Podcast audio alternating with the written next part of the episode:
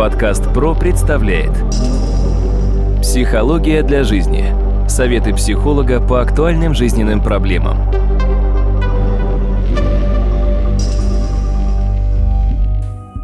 Здравствуйте, дорогие друзья, у микрофона Сергей Чеботков, и мы вновь сегодня разговариваем о психологических проблемах, с которыми может в своей жизни столкнуться буквально любой человек. Рад представить моего собеседника, это кандидат психологических наук, доцент, профессор Дмитрий Смыслов. Дмитрий, здравствуйте. Здравствуйте, Сергей.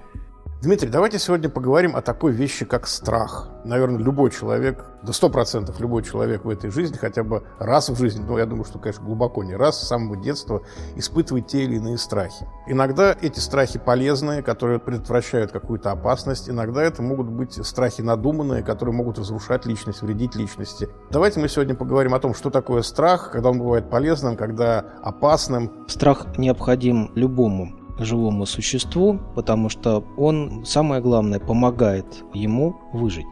У страха есть несколько функций. Первая функция – это сигнальная функция, как некое предупреждение. Вторая – адаптационная функция.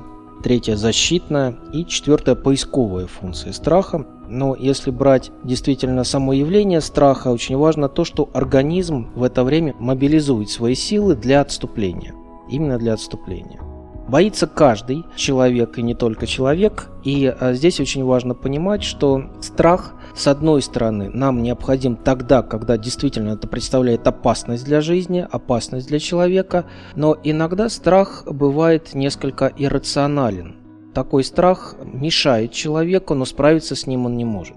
В первом случае, когда страх биологический, допустим, он действительно а, помогает нам спасти себя – Бывают люди, которые бесстрашные, на самом деле, повторюсь, бесстрашие иногда может граничить со слабоумием, но если брать серьезно, все равно, даже если человек бесстрашный, он боится, то есть он преодолевает себя.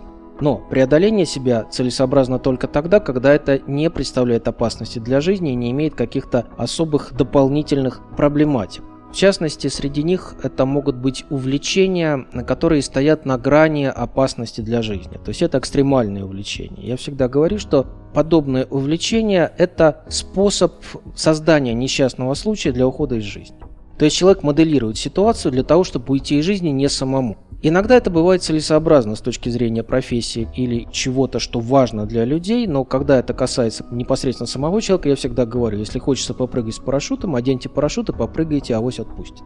Если кому-то очень нужно прыгать с парашютом, наверное, в этом должна быть какая-то целесообразность. А вот когда мы говорим о иррациональном страхе, то здесь бывает все гораздо сложнее, потому что у людей бывает страх высоты, который, кстати, иногда весьма важен. Иногда бывает страх темноты, и набор таких страхов достаточно большой. Страх полетов на самолете – это то, что уже ближе, наверное, идет к фобиям, а о фобиях мы отдельно будем говорить. Фобии, разновидности фобии, как с этим бороться. Начнем все-таки со страхом. В первую очередь, что он нам дает, какие физические изменения. Это изменение частоты пульса, изменение дыхания, артериальное давление меняется, учащается дыхание, появляется потливость, и в целом человек начинает чувствовать себя несколько напряженным. В это время надпочечники выбрасывают в кровь гормоны как раз, и человек чувствует тревогу, страх, начинает срабатывать вегетативная система – как долго он может находиться в таком состоянии? Безусловно, недолго. Но когда дело касается иррациональных страхов, вот тут бывают очень специфические темы, как с этим бороться. Этот вопрос очень важен, потому что иррациональных страхов много. Страх смерти. Это может быть страх изменений в собственной жизни, а иногда это бывает страх выступления перед людьми, и действительно, в свою бытность мне приходилось проводить съемки выступлений моих студентов, которые боялись первоначально выступать. Действительно, и это было для них очень большим испытанием, хотя через несколько времени они осознали, что это нужно преодолеть так же, как когда-то был компьютерный барьер, языковой барьер. То есть это как раз сюда. И вот здесь, говоря о иррациональных страхах, мы должны понимать, что страх начинает управлять поведением человека и превращает жизнь в достаточно сложную и проблемную ситуацию, а то и переживание. Ведь, насколько я понимаю, страх – это боязнь того, что еще не произошло и, может быть, и не произойдет. То есть получается, что если у человека какие-то рациональные страхи, то он находится в неком таком виртуальном ужасе. Вот-вот что-то случится, а на самом деле, с другой стороны, все и нормально. Вообще, если мы говорим о страхе, формируется он весьма специфично. Первоначально это память тела. То есть, если человек один раз столкнулся с ситуацией, которая вызвала у него страх на уровне тела, он запомнил эту ситуацию. И именно тело первоначально начинает реагировать, когда он начинает этот страх чувствовать. И тогда постепенно этот страх начинает проникать в его сознание, и он начинает осознавать, что-то представляет особую опасность. Конечно, много страхов у нас идет из детства. Но с другой стороны, есть очень интересная тема, о которой мы много в свое время говорили с журналистами, а именно, почему люди боятся своих страхов, но с другой стороны любят ужастики, фильмы ужасов. Дети любят как раз страшные рассказы, страшные истории. С чем же это связано? Почему люди так любят бояться? Да, еще я здесь хочу добавить это то, о чем мы сейчас вот только что говорили. Люди тратят немалые деньги, чтобы купить парашют и просто так добровольно прыгать, либо там на каком-нибудь монокрыле летать между скал. Вы знаете, если мы говорим о подобных увлечениях, здесь тоже, может быть, вы наблюдали, люди делятся на два типа поведения, когда они боятся. Одни кричат, другие держат страх в себе. И вот здесь те люди, которые кричат, они могут этот страх выразить, а именно внутреннее напряжение, выбросить из себя, что дает некоторый позитив. Почему, допустим, это могут быть какие-то аттракционы, экстремальные аттракционы, почему это может быть прыжок с тарзанки, почему это прыжок с парашютом, потому что здесь выбрасывается адреналин, но с другой стороны человек также выбрасывает отрицательные эмоции и получает что-то положительное, важное для себя. А второй тип людей все держит в себе. Догадайтесь, у кого из этих двух групп большая опасность сердечно-сосудистых заболеваний? Ну, наверное, у тех, кто держит в себе. Конечно. И это как раз та самая проблема, которая очень важна. Многие люди держат в себе, считая, что их внутренние переживания, обиды, их страхи нельзя ни в коем случае выражать, нужно все это держать в себе, потому что по-иному нельзя. Я даже больше объясню. Страхи и обиды – это их собственность, от которой ни в коем случае нельзя избавляться. Допустим, если ты кого-то боишься, то ты можешь перенести ответственность за свои поступки на того, кто тебя напугал когда-то. Кто виноват? Он, но не ты. И, соответственно, ты, что бы ты ни делал, ты в этом плане поступаешь именно потому, что он плохой, не потому, что от тебя зависит многое. От тебя зависит свобода выбора. Вот это э, некоторая ловушка для сознания, и большинство людей как раз на нее очень хорошо попадает. Также это дело касается и обид, обид на кого-то. На самом деле, когда мы говорим о страхах, здесь еще более интересный момент, как с этими страхами бороться. Потому что это более существенно. Преодолевать собственный страх, конечно, можно, и некоторым людям даже нравится преодолевать страх. Они специально еще больше создают для себя проблем для того, чтобы преодолевать себя. Но поясню. Если у человека не проставлена цель в жизни, он будет сознательно для себя создавать дополнительные проблемы, чтобы, преодолевая их, чего-то достигать. А другой человек, поставит цель, будет достигать цели, а не пробовать создавать для себя проблемы, чтобы их преодолевать и дальше приходить к тому, что дальше делать нечего, или нечем заниматься и не к чему стремиться. И нужно создавать новые проблемы. Да, да. И вот некоторые так развлекаются, а некоторые создают проблемы для других, чтобы им помогали их разрешать или не помогали разрешать, но чтобы у других тоже эти проблемы были. Вот по поводу именно борьбы со страхами, преодоления страхов, вот эта тема очень важна. Подкаст ПРО представляет Психология для жизни. Советы психолога по актуальным жизненным проблемам.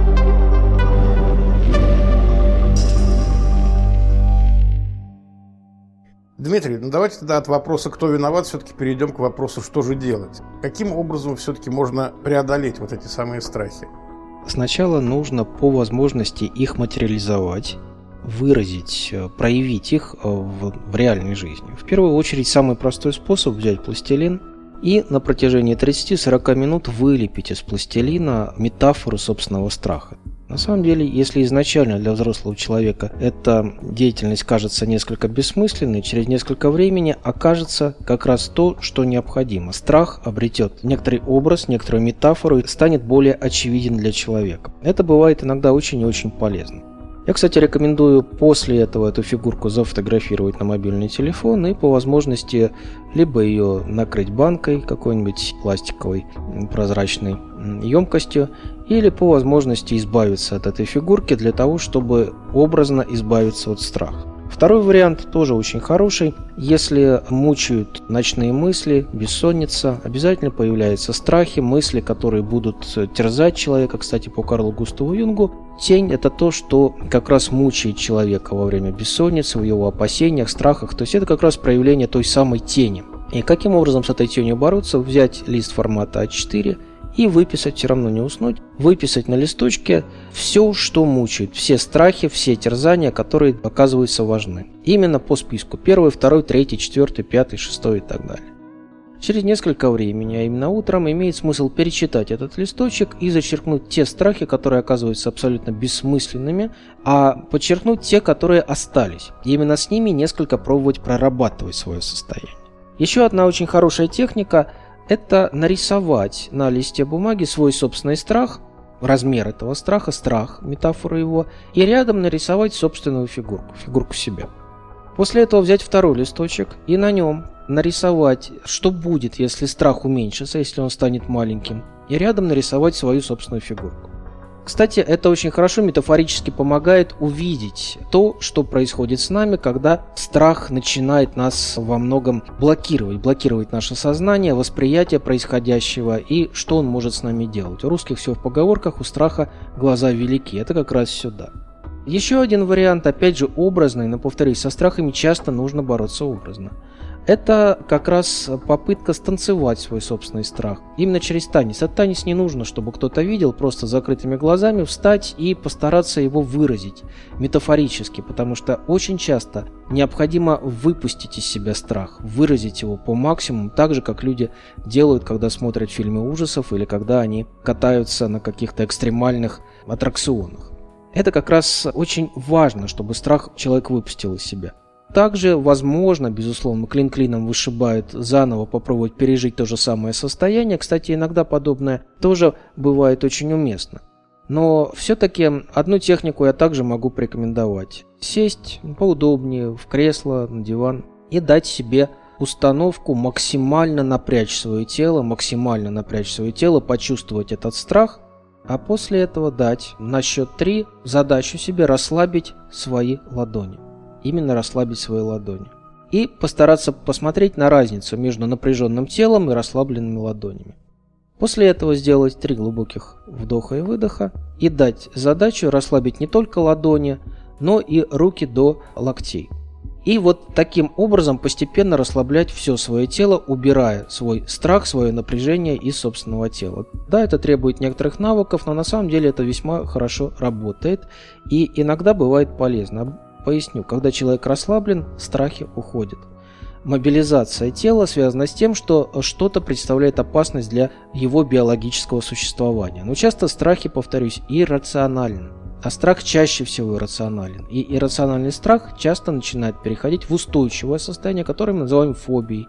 Фобий у современного человека очень много, но начинается все со страхов. Поэтому задача сначала осознать свой страх, понять, в какой зоне, в каком участке тела этот страх спрятался, где он более присутствует. Кстати, по человеку это будет очень хорошо заметно.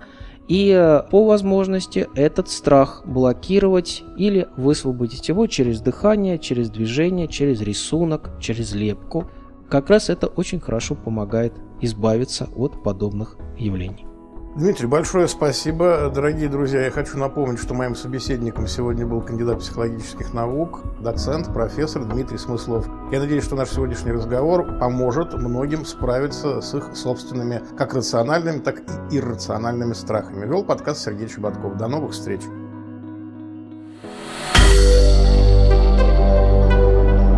Компания «Подкаст Про». Подкасты премиального качества.